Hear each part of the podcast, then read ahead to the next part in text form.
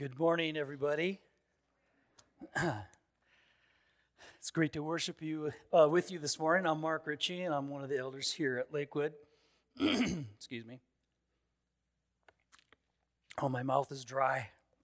And to you who are live streaming, thank you for joining us this morning. It's just, you are just as important as everybody else in this room. I just want you to know that. So thank you for joining us over live stream. I know what you're thinking. You're thinking, who is this guy? He's not a pastor. I've never heard him speak before except for the 2-minute little prayers every so often. I'm Mark Ritchie. And I'm here as one of your elders. And I want you to know, then Dave addressed this a little bit, but we as elders believe it is so important for our pastors to have study breaks every once in a while to keep them fresh, learning, growing in their ministry and preaching. So with humble trepidation, I agreed to step in this morning and take one for the team. Okay.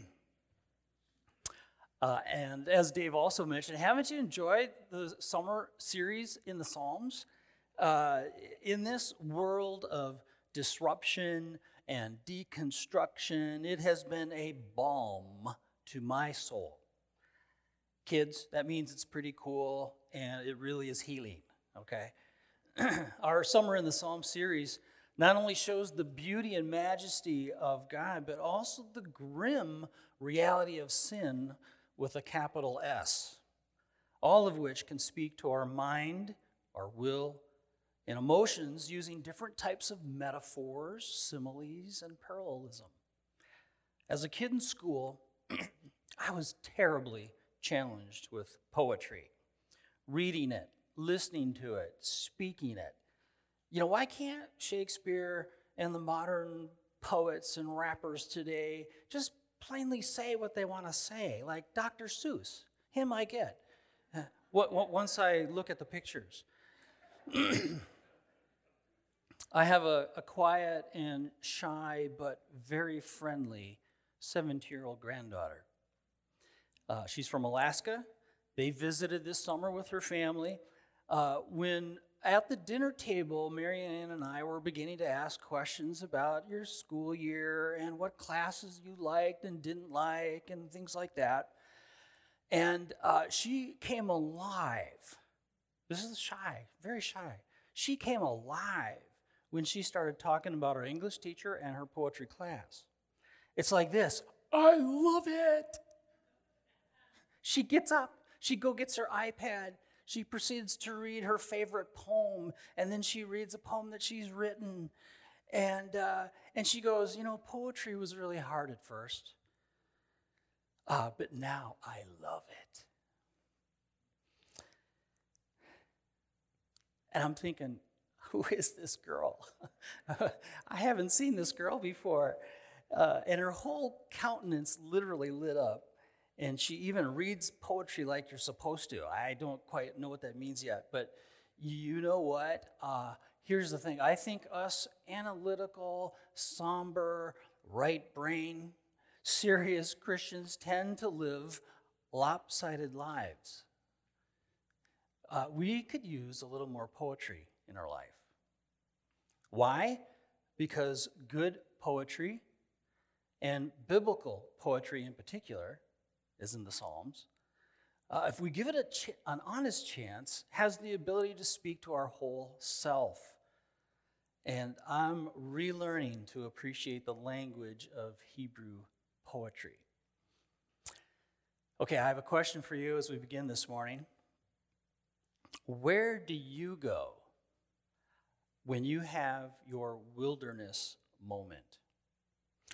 And I'm not talking about going camping and our romantic fascination with the rugged beauty of the wilderness. I'm talking about when you are dismayed, discouraged, depressed, and oh so desperate. Where does your head go to meet your deep need? No matter how old you are or how young you are, you have been through the wilderness of rejection and loneliness, of loss, and the feeling that you're not quite good enough. No matter how good, safe, comfortable life is now, how technically with it you are, or how popular you are, or how good your standard of living is, you will find yourself in the wilderness and in desperate need. So, where do you go?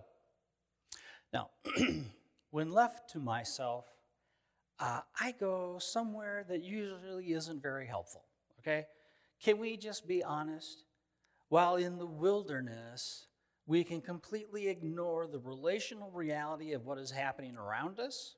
Sometimes we go to a place of moral superiority and prideful legalism, showing off that we're one up on everybody else. But really, we're devoid of humility, grace, joy, and meaningful relationships. Other times we go to a frenetic pace of entertainment, escapism, like Kirk talked about last week, and even addiction with the hopes of at least getting some false relief from our painful circumstances. When you are lost and in the proverbial wilderness, either of your own choosing or thrust upon you, okay, or somewhere a combination of the both, and you can't see the forest through the trees, where do you go and how do you get there? So I believe Psalm 63 begins to answer the where and how for us. So grab your copy of the scriptures, paper or digital, and start making your way to Psalm 63. The big idea I feel led to share with you this morning or frame for you is this. When you are completely dejected, depleted, deleted, discounted, or just plain dry, this is the time to earnestly wake up your soul with a vision of our powerful God whose love is better than life. Okay, so follow along as I read Psalms 63. Psalm of David, when he was in the wilderness of Judah. O God, you are my God. Earnestly I seek you. My soul thirsts for you. My flesh faints for you, as in a dry and weary land where there's no water. So I've looked upon you in the sanctuary, beholding your power and glory. Because your steadfast love is better than life, my lips will praise you. So I will bless you as long as I live. In your name, I will lift up my hands.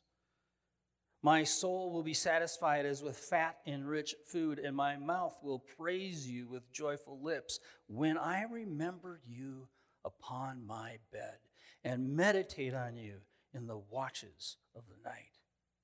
For you have been my help, and in the shadow of your wings I will sing for joy. My soul clings to you. Your right hand upholds me. But those who seek to destroy my life shall go down into the depths of the earth. They shall be given over to the power of the sword. They shall be a portion for jackals. But the king shall rejoice in God. All who swear by him shall exult, for the mouths of liars will be stopped. Whoa. So there's a couple thoughts about what is the occasion of King David writing this psalm. Some scholars think that this psalm coincides with 1 Samuel 21 to 23, and where the young and popular David was on the run and fearing for his life from King Saul, who was having a hard time with the fact that God is, changing the leadership structures in the people of Israel. And Saul was no longer top dog. But in my reading, it seems most biblical scholars see evidence that this psalm coincides with 2 Samuel chapters 15 to 17. When the older King David was on the run in the wilderness from his very own son, Absalom, who is deceptively disrupting and making a move to take over the kingdom of Israel. This betrayal is an extension of Kirk's message last week, family betrayal. No matter which context it is, David is on the run for his life deep in the wilderness. Okay, so you're thinking, Mark, where's the joy here? You know, all this negativity, pain, and suffering in the wilderness. You guys, but the Bible does not shy away from speaking of the ugliness of even its most ardent followers and their sin and their wayward wilderness experiences. This is partly why the Scriptures, as written as the Old and New Testament, is so profoundly credible. What religious text would be so brutally honest about the faults of its followers? And isn't it true that to the degree of how earnest we are in seeking God seems directly proportional to the pain and problems in our lives? Could it be that God allows these painful parts of our lives to get our attention with the hope of us giving Him our attention? So I find it fascinating in verse 1 where we read the word earnest. This word comes from a Hebrew word which also has been translated early. I think if you have the King James Version, it says early. I think the idea is one of one who is intentional, purposeful, and serious about something or someone and can't wait to get up and start first thing in the morning, my dear wife. She's very earnest in the morning.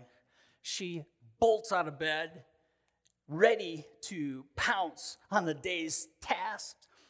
Me, not so much.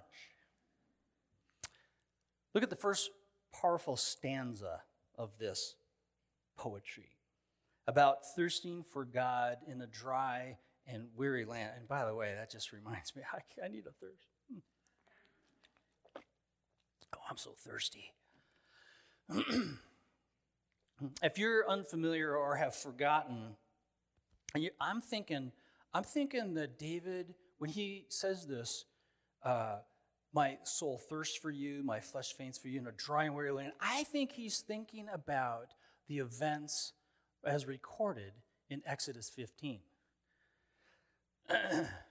So, if you're unfamiliar or forgotten kind of some of that story, it kind of goes like this.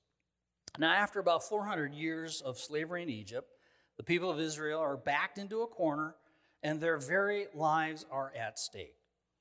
Then the miracle of the wall of water and 6 million Israelites cross the sea on dry ground.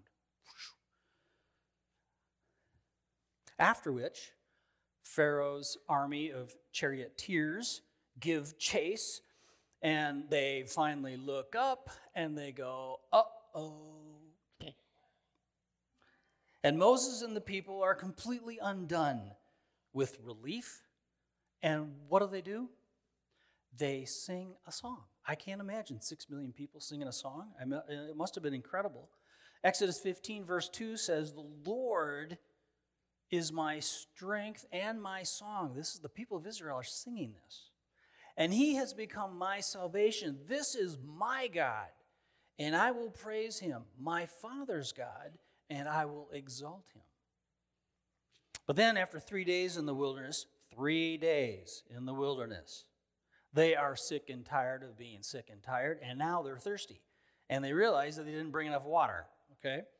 David says in Psalm 63:1, "My soul thirsts for you, my flesh faints for you, as in a dry and thirsty land," just like the Israelites experienced in Exodus 15. Now, the Hebrew word translated as soul, according to a cool little video by The Bible Project, means our whole being. Also, at its Hebrew root, it literally means throat. Throat, as in the physical gateway for food, water, air, everything we need to keep us alive. In Exodus 15:24, they asked, the people of Israel asked, "What shall we drink?" This is really the root word of this. What shall we drink? Is the word soul.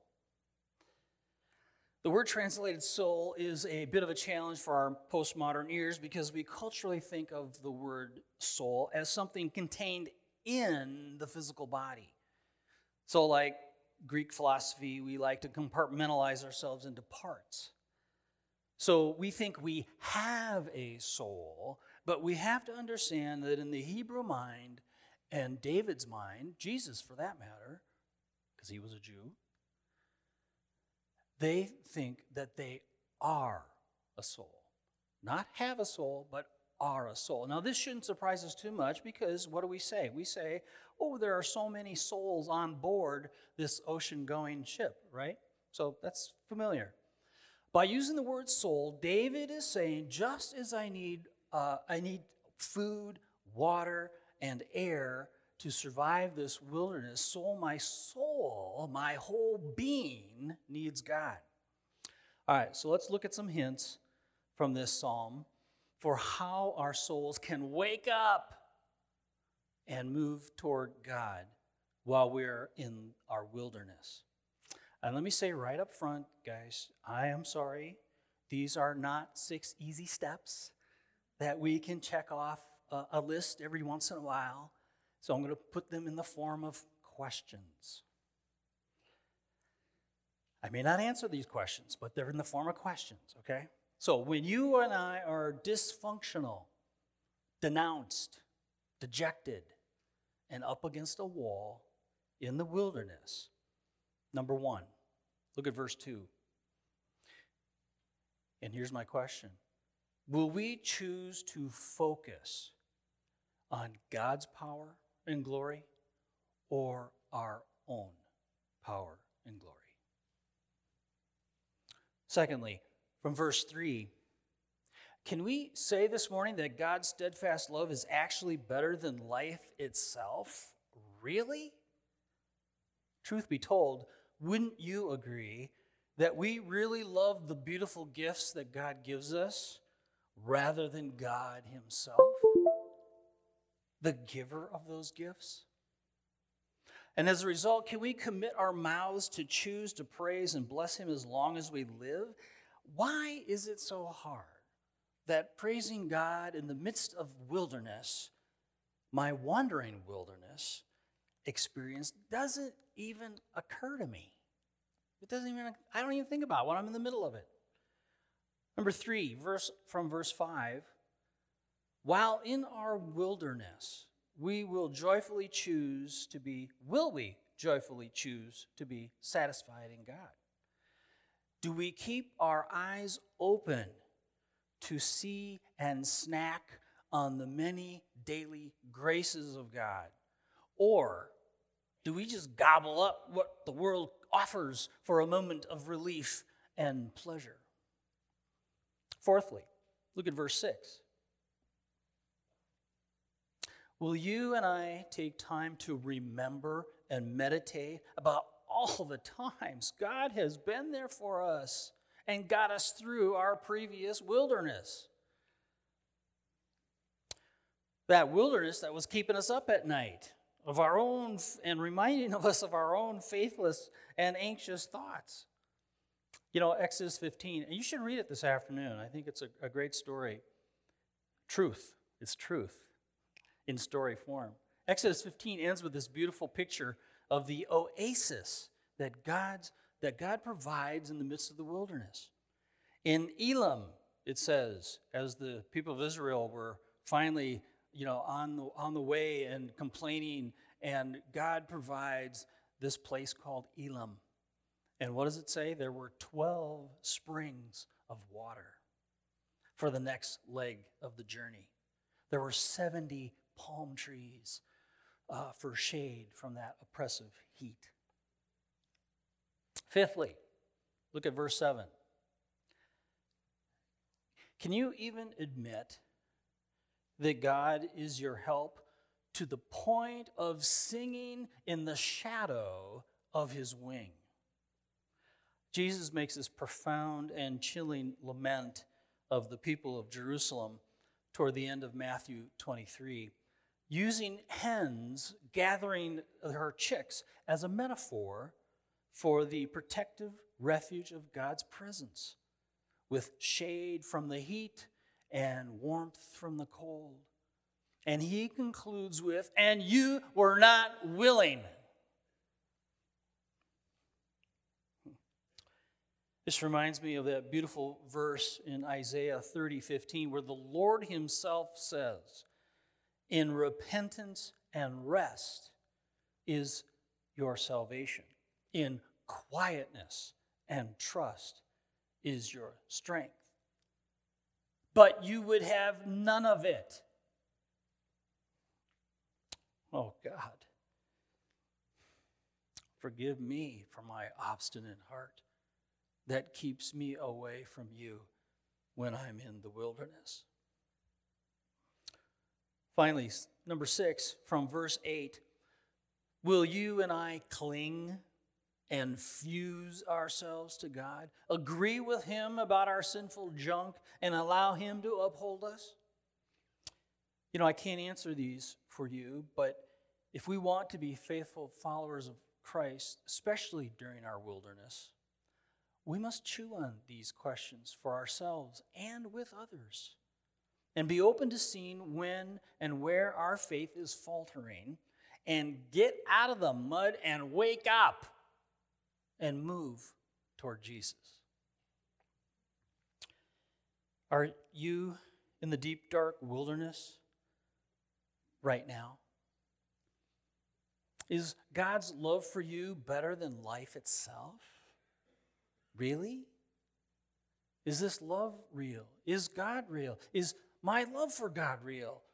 Can you be honest about your doubts?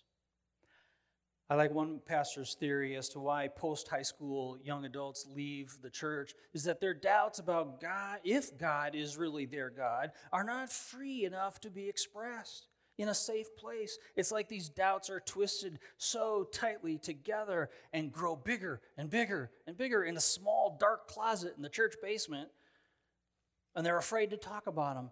And then they find themselves embarrassingly falling down and crashing and burn, and they run right out that front door to never set foot into the church that we have modeled for them. Surely, our faith in God is strong enough to allow our kids to breathe a little and be free to ask their doubt-filled questions. Or maybe we moms and dads and grandparents aren't as strong in our faith as we think we are. If you're a teenager in the room this morning, on behalf of all the adults in this room, I am sorry. We haven't been strong enough consistently to talk about your doubts and our doubts. Is this psalm lovingly hitting you right between the eyes? Like it is me. I'll be honest with you, my faith has faltered, and I have experienced more continuous anxiety during these last 3 years than I care to admit. You've heard the proverb, trouble comes in three, right? In the small youth ministry, youth mission that I serve with, it feels like I'm experiencing 3 continuous crises to the third power, all followed by many crises. How can we tell if our Christian experience, we're just going through the motions? That we're just caught up in the world's fast-moving current of one-upmanship, mindless activity, and habit. We get up, we get dressed, we get our coffee, Starbucks, Stonehouse, or Caribou. We go to school, we get bored, we go to work, we're overwhelmed, we go home, we get snarky with our spouse or fight with our kids or my parents or my friends on Snapchat, recover from the boredom of of the day, or the abuse maybe I even felt. Escape with Netflix, Hulu, Prime, Xbox, or worse, just so I feel something other than this isolating wilderness of fear and pain. Oh, yeah, we get to church once or twice a month, so me and God are right. So me and God are good, right? Same thing next day. Rinse and repeat next week, next month, next year. Let's circle back to verse 1 and bring this to a close. There for sure comes a starting point in our life, but also followed by many points along our life where we must choose God as our very own. David says, God, my God. Sure, the God of my parents. Sure, but not just the God of my parents. My God. Now, fast forward to the time of Christ's death on the cross. The disciples are still in the shock of grief and depressed, feeling like they're in the wilderness, like a sheep without a shepherd. All of a sudden, they hear that Jesus' body is not in the tomb. And then some of the ladies, they say they've seen him. And as per usual, men aren't really listening, okay? Then Jesus actually appears before the disciples' eyes, and they are flabbergasted, to say the least, except for Thomas. Thomas wasn't there. Thomas wasn't there. You know, doubting Thomas, that guy who we are all more alike in Scripture than anybody else. Says what? I want proof. Till I see the nail prints in his hand and stick my bony finger in his side, I will never believe. Sits in that for 8 whole days.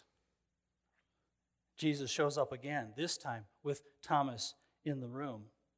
And Jesus turns his gaze on Thomas and says, hey, dude, look here. Look here. Okay, wait for it.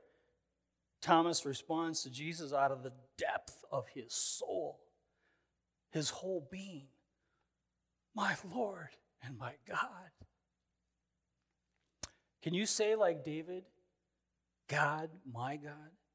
Is Jesus personally your Lord and your God? Or is he just your parents' God? Or just your grandparents' God, or your spouse's God? Can you and I say, Jesus, you are my Lord and my God? If not, why not? And I'd love to sit down with you over a cup of coffee, either at Stonehouse, Caribou, or Starbucks, and chat about that. Enter Psalm 63 and the poetry of the Psalms. Now, what does it mean for you and me to thirst after God? When you are completely dejected, depleted, deleted, discounted, or just plain dry, that is the time to earnestly wake up your soul with a vision of our powerful God whose love is better than life. You see what I mean when I say much of Scripture, and the Psalms in particular, are written in the style of Hebrew poetry with symbols and similes and metaphors. Why? So what is written in the Scriptures engages not just our heads, but our hearts, our whole being. Like I say, I'm sensing a need for more poetry in my life. So as the worship team comes up to lead us as we sing poetry to the Lord, allow me to close with a short prayer. Oh God, our loving, all-loving, and all-powerful God, our heads understand the words that your love is better than life, but right now, while we are in our own wilderness, we stop, we turn toward you, and confess our deep need for your Holy Spirit to now quench our thirst and bring your love and comfort deeply to each of our souls. I pray this in the name of the strong name of Jesus, the lover of our souls.